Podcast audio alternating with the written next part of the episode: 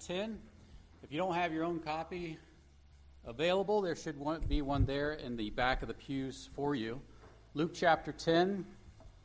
We're going to be reading from verse 1 through 20 this morning, uh, just so we can maintain a little bit of the context as to what's going on here. But we began last week by looking at the Lord's instruction to the 70 disciples that he sent out ahead of him to declare that the kingdom of God had come near. He gave them a clear mission. He gave them a clear message, and he gave them specific cities to travel to, those cities that he himself was going to come. But this week we're going to see the two possible responses that those cities could make as his messengers made their way through them, and how those responses would have eternal consequences. Then we're also going to see the proper perspective that the disciples were to have as a result of this, this being their first short term mission trip. And I'm not sure we're actually going to make it through there this week, but we'll see where time allows. But let's read our text this morning to get uh, our bearings, starting in verse 1 of Luke chapter 10. If you're able to stand with me for the reading of God's word, I invite you to do so. Luke chapter 10 verse 1 of God's inerrant word says this Now, after this, the Lord appointed 70 others and sent them in pairs ahead of him to every city and place where he himself was going to come. And he was saying to them, The harvest is plentiful, but the laborers are few. Therefore, beseech the Lord of the harvest to send out laborers into his harvest. Go, behold, I send you out as lambs in the midst of wolves. Carry no money belt, no bag, no shoes, and greet no one on the way. Whatever house you enter, first say, Peace be to this house. If a man of peace is there, your peace will rest on him. But if not, it will return to you. Stay in that house, eating and drinking what they give you, for the laborer is worthy of his wages. Do not keep moving from house to house. Whatever city you enter and they receive you, eat what is set before you and heal those in it who are sick, and say to them, The kingdom of God has come near to you. But whatever city you enter, and they do not receive you, go out into its streets and say, Even the dust of your city, which clings to our feet, we wipe off in protest against you. Yet be sure of this, that the kingdom of God has come near. I say to you, it will be more tolerable in that day for Sodom than for that city. Woe to you, Chorazin! Woe to you, Bethsaida! For if the miracles had been performed in Tyre and Sidon, for which occurred in you, they would have repented long ago, sitting in sackcloth and ashes. But it will be more tolerable for Tyre and Sidon in the judgment than for you. And you, Capernaum, will not be exalted to heaven, will you? You will be brought down to Hades. The one who listens to you listens to me. And the one who rejects you rejects me. And he who rejects me rejects the one who sent me. The 70 returned with joy, saying, Lord, even the demons are subject to us in your name. And he said to them, I was watching Satan fall from heaven like lightning. Behold, I have given you authority to tread on serpents and scorpions, and over all the power of the enemy, and nothing will injure you. Nevertheless, do not rejoice in this, that the spirits are subject to you, but rejoice that your names are recorded in heaven. Let's pray. Father, we do thank you for your word. Just pray that it would instruct us, that it would draw us nearer and nearer to you that through its truths we can be confident in everything you have said, that your promises all come true, and that we can depend upon every word that you have inspired. God, just instruct our hearts this morning. Help us to learn more about you so that we can honor you and glorify you. It's in Jesus' name we pray. Amen. You may be seated.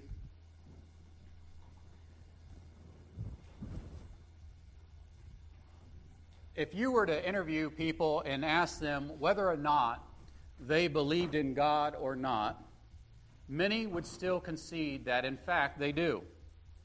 But sadly, what seems to be increasing over the last decade or so has been the appearance of the nuns, not N U N, but N O N E S. Those who have no religious affiliation or, or at all, and they identify as either being atheist or agnostic. Now, this has been supported and encouraged mostly by our highly secularized culture at large, from entertainment, including Hollywood movies and the news media, to academia, including our public school systems and universities, to the scientific community, where modern man needs not a God to understand his existence. Even big name celebrities are coming out as atheists and seen as being reasonable and rational people.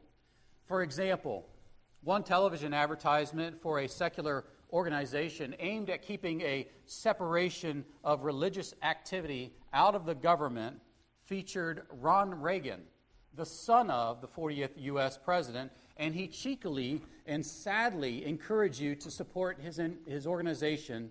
And he says at the end, end of that ad, I'm Ron Reagan, lifelong atheist, not afraid of burning in hell. Famous Las Vegas magicians, movie stars, comedians, all seem to give credibility to having a disbelief in God. But although their numbers are increasing, by and large, the majority of Americans will still say that they believe that God exists.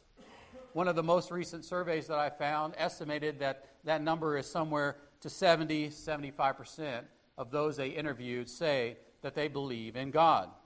And they would probably tell you that they are spiritual but not religious. They pray to God, but they're not actually sure if He hears their prayer or will answer them at all. They turn to Him in time of need and, and trials, much like a, a genie in the bottle. But beyond that, they want Him to stay in that bottle until He is summoned. But if you would ask people what they thought about Jesus Christ, some would express some sort of fascination with him. Certainly, they're fascinated with him during Easter and Christmas time, which is why we see predominantly large bumps in our attendance at those uh, seasons. But some would say Jesus was a, a wise teacher. Perhaps they would say he was a prophet, as the, the Muslims do. Some see him as a pivotal figure in history who was a catalyst for social justice. And others see him as a, a political figure who was used to bring about the good of society and as one of the greatest humanitarians that ever lived. But even few still, ladies and gentlemen, are willing to stake their lives that Jesus Christ was none other than God incarnate, the image of the invisible God, the Savior of the world who was born of a virgin, the Holy One of God that lived a sinless life and was crucified on the cross of Calvary, then after three days was resurrected and seated at the right hand of God. Few are willing to accept that He alone is the means of salvation from sin, that He alone is the means to peace with God, and that He alone is the source of eternal joy.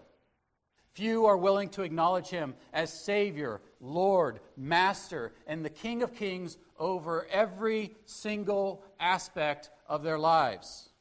Few are willing to deny themselves and take up their own cross and follow him into the path of obedience.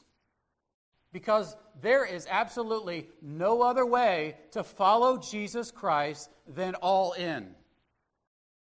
There is no middle road available. There is no lukewarm affection for him allowed. There is no superficial sentimentality permitted.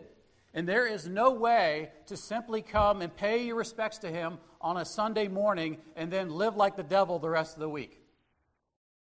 Because it is one thing for you to be in this building this morning, but it is far yet another thing for you to be in Christ. But for those of you who are genuine disciples of Jesus Christ, I'm calling out to you right now. I'm calling out to you to double down in your disciplining of yourself for the purpose of godliness. I'm calling on you to watch your heart with all diligence because out of it overflows the springs of life. I'm calling on you to wake up from your slumber, like Peter, John, and James on top of the mountain during the Transfiguration, and open your eyes and once again look to the glorious Christ as your greatest joy and your greatest treasure, and once again be enamored with your Savior. Because we are all susceptible to spiritual decay. We have the evidence of Scripture to attest to that for us in Revelation chapter 2 and 3.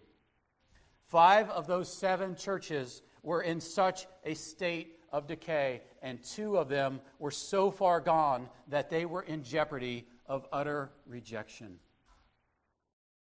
But these 70 disciples that we see, we saw last week, they were all in for Jesus. They were willing to do whatsoever that would bring about the most glory for God. They were willing to go out as lambs in the midst of wolves and face persecution if necessary because they wanted to obey the one who called them the Lord Jesus Christ. He gave them a missional perspective in verse 2 when he said that the harvest was plentiful, but the laborers were few. He instructed them to make prayer a priority and take this burden onto themselves and to beg God through prayer to rise up people to go out and proclaim the gospel. And yet, as they prayed that prayer, they themselves were willing to be the very answer to it and go out into the mission field. He warned them of the potential persecution that could arise because of their message. There would be hostility and potential danger. But then he also comforted the disciples with a promise of provisions. They wouldn't need anything at all because it would all be supplied to them, whether it was food or shelter or money to travel on. They were to go with the gospel. But not only was the lack of provisions for the disciples in helping them to be dependent upon the Lord, it would force those people living in those various cities to make a decision, a spiritual decision that would have eternal consequences. They would be forced to decide whether they would accept or to reject the 70 disciples' message. A decision that would result in either peace or peril. Now, first of all, we see peace in verses 5 through 9. Verse 5 says, Whatever house you enter, first say, Peace be to this house. If a man of peace is there, your peace will rest on him, but if not, it will return to you. Stay in that house eating and drinking what they give you, for the laborer is worthy of his wages. Do not keep moving from house to house. Whatever city you enter and they receive you, eat what is set before you, and heal those in it who are sick, and say to them, The kingdom of God has come near to you. Now, think about this. These 70 evangelists would have been strangers in every town that they visited, and they were to go around from house to house in that town as royal messengers of their king. And depending upon on that house, how it would respond in that town, the message would determine the relationship they would have with the king. They weren't to call down fire from heaven, but they were offer goodwill from God. They were to say peace to the house, which would have reflected a familiar Hebrew term in the word shalom. It really means, may God be with you. In other words, they were to look for someone receptive to the gospel message. They were to seek out people who were looking for the consolation of Israel, just like Simeon was in Luke 2:25. This wasn't just a polite greeting they were giving them, but it was a gracious offer from God to those who would welcome the good news. The benefit of peace was determinative from the reception. And they weren't to waste time on the rejectors which is why in verse 6 it says that that peace will return to you. I remember the testimony of a friend of mine named Fred Wright, who pastors a church in Florida, who prior to coming to Christ was at his home one day when he heard a knock at the door. And as he went to answer it, he saw it was the same guy who had knocked on his door before a couple times over. And Fred wasn't saved at the time. He was Catholic, uh, and he was ready to throttle this guy and just pummel him and tell him where he was to go with some few choice words. But as Fred opened that door of his home, he told the guy, he said, Look, buddy, You got 60 seconds to say what you want to say, and then I'm slamming this door in your face. And he said that guy started to give him the gospel in that second in that 60 seconds, and Fred said it was like the lights had come on. And he said he let this guy talking, kept talking for a few more minutes. And then eventually he said, Hey, buddy, come inside my house and talk to me a little bit more.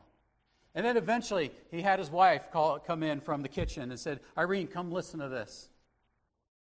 And then the next thing you know, over the next few years, Fred's selling his house and he's going to seminary to be a pastor, to which he is still to this day. But on that day, peace had come to Fred's house because Fred was divinely prepared and willing to listen to the gospel message, even in that 60 seconds. And so, as these disciples, these 70 disciples, are going to seek out houses that would listen to their message of peace, God's peace, they were also to be content with whatever was set before them for food and content with whatever accommodations were provided. Now, this was a means to distinguish the false teachers and philosophers who would go around and travel and constantly look to make a buck and try to take advantage of as many people as they possibly could by looking for better food and better lodging. But the disciples, they were to set up base camp to distinguish themselves from those greedy teachers, false teachers, by eating and drinking whatever was set before them. And if you ever want to see a greedy false teacher today, all you got to do is turn on supposed Christian television, right? They are on there trying to bilk you of your money and everybody else so they can buy themselves their new jets and their multi million dollar houses, but their message is antithetical to the gospel. They're all alive and, re- alive uh, and well, people. But in verse 9, he tells them, Heal those in it who are sick, and say to them, The kingdom of God has come near to you. They were to give a visual, tangible confirmation that the gospel had indeed been revealed to them. The miracles confirmed the message. And so they were to say that the kingdom of God has come near to you. Now, it wasn't like these were the only words that they would speak to the to the house owner or whatever, they were the only words spoken by the disciples as they went on their way. They didn't just speak this one sentence and then go about their merry way. But to a well taught Israelite, this would have been an announcement that the Messiah had arrived. The kingdom of God has come near to you. Because ever since Genesis 3:15, there has always been a future eschatological hope of a coming Messiah. There was an expectation that there would be one who would crush the head of the serpent and would also be the seed of a woman. But that seed of a woman would later on be designated as a seed of Abraham in Genesis 2, 22 18. Then we find in Genesis 49 10, it specifies that that Redeemer would be from the tribe of Judah. And then in 2 Samuel 7 12 through 13, we learn that that Redeemer would be a descendant of the house and the line of David through Nathan the prophet, because he says there to David essentially that when you die, I will raise up offspring from you, and I will establish his kingdom.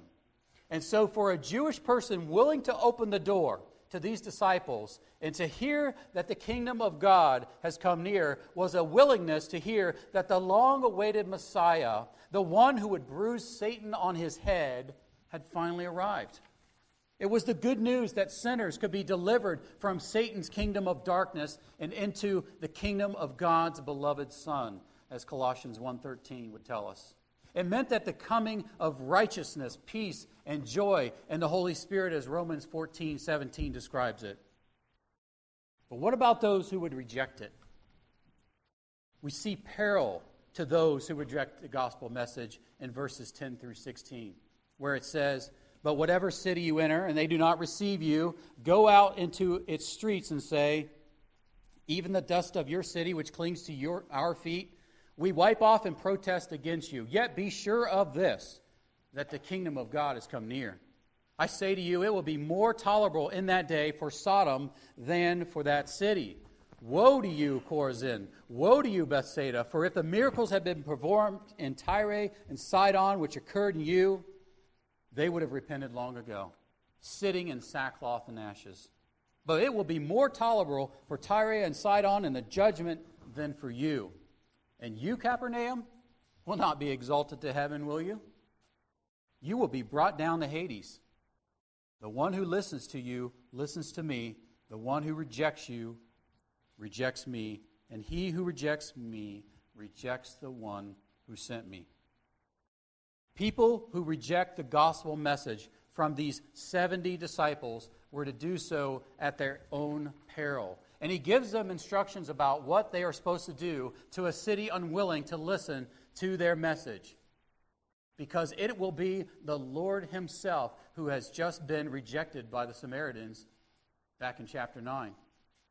So he tells them, he says, don't slip out quietly.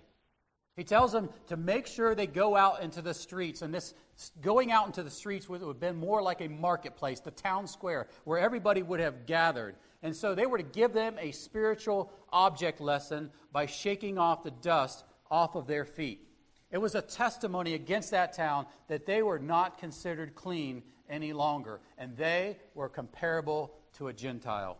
It was a symbol of exclusion and condemnation. They were to no longer consider yourself a people of God because now divine displeasure rests upon you. In fact, they are to tell them to be sure of this very thing. The kingdom of God has come near. But notice that it emits the near to you as it does in verse 9. The kingdom of God will continue on with or without you.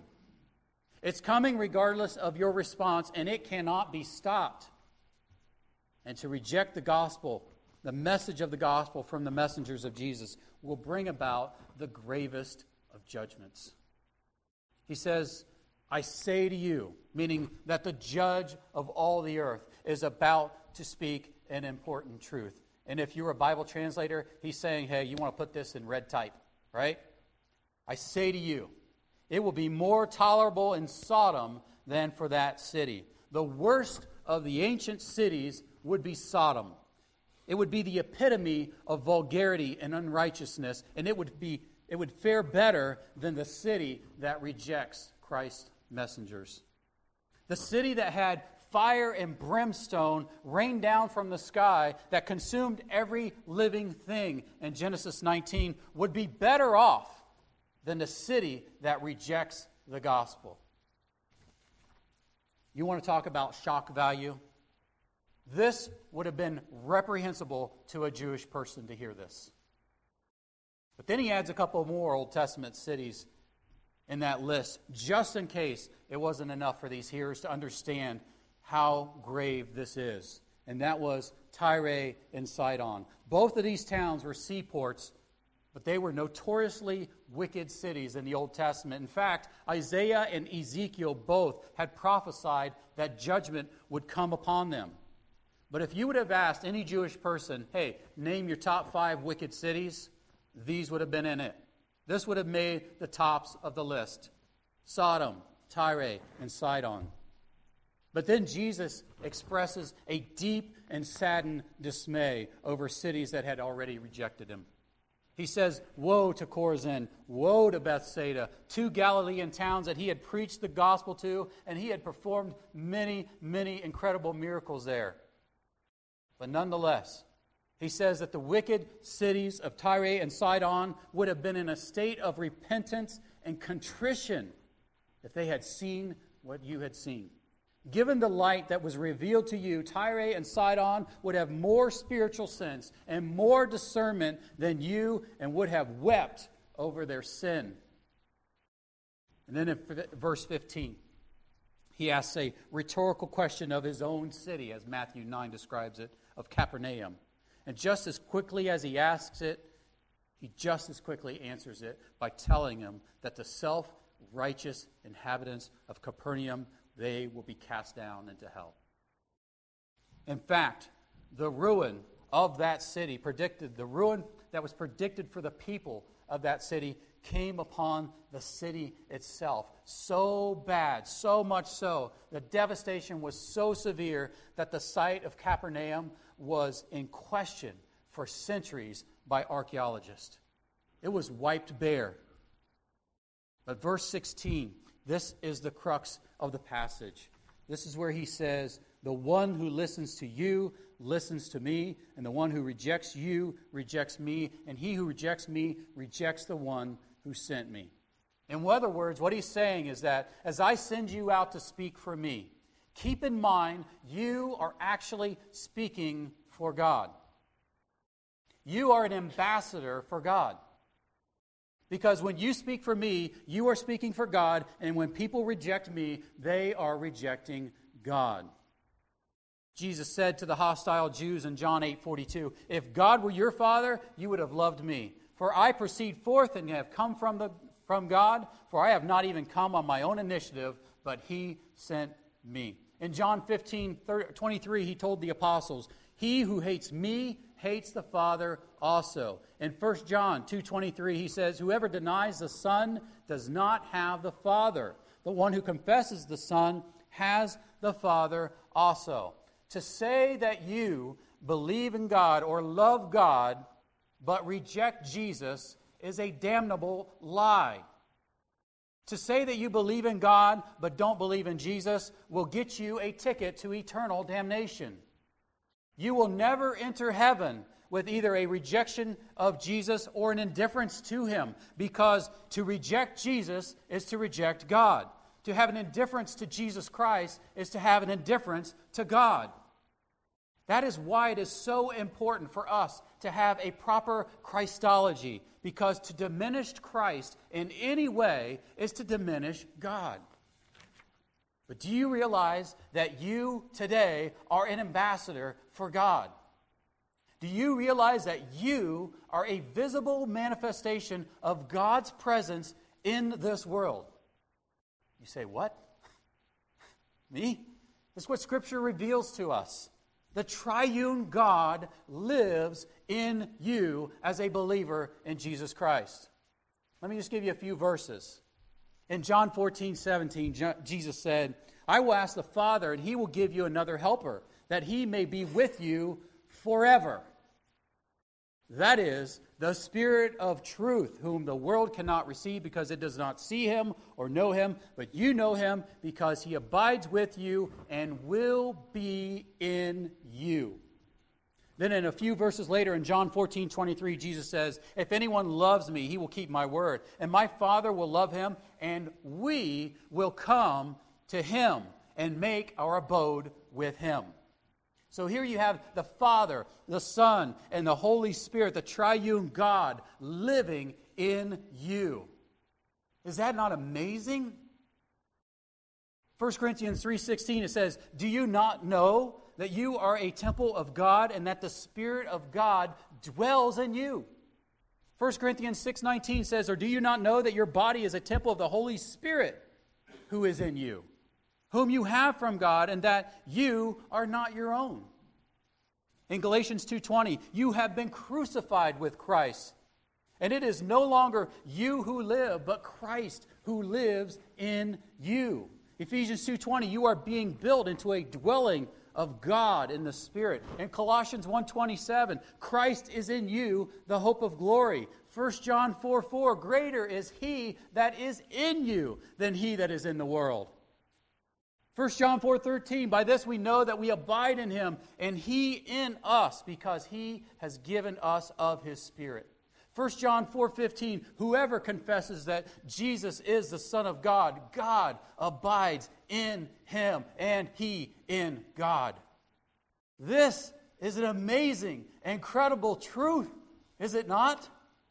So, what you need to realize is that when you go out into this world and you share the gospel and you do it with prayerful dependence upon the Lord and you speak that truth in love coupled with that, and they reject that message, they are not rejecting you, but they are ultimately rejecting God.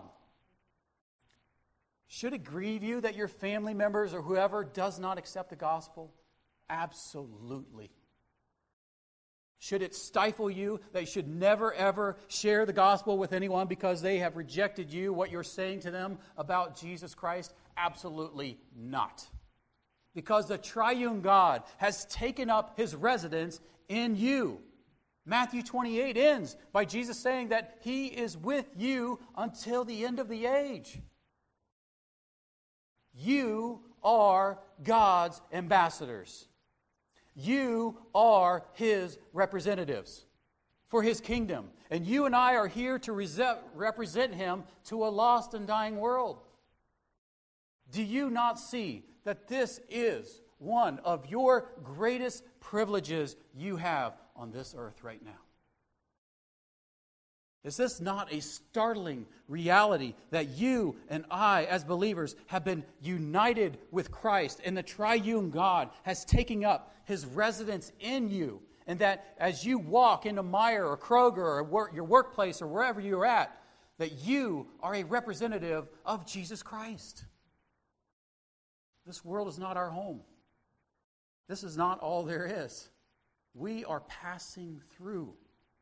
We need to remove the blinders that have been plaguing our eyes and our minds that this world is all there is and that we are just to live this American dream and work our brains out for 30 years and then sit and soak in the lap of luxury in our retirement. But we are here for the good pleasure of the Lord and for His glory and not for our gluttony.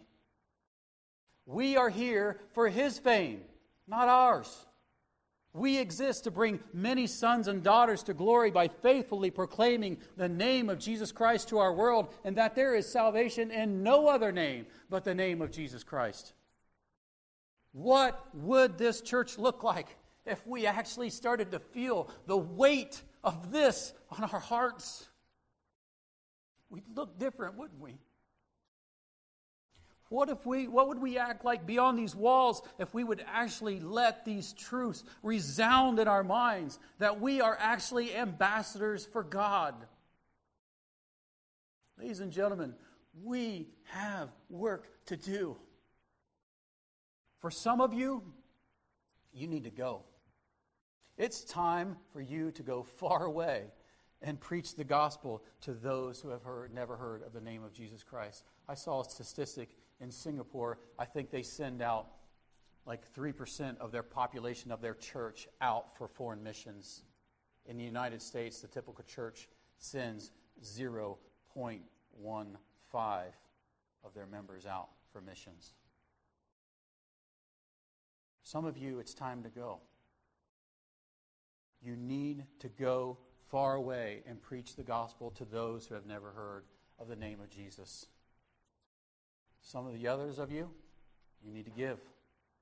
It's time for you to let go of the things of this world and do an inventory of your heart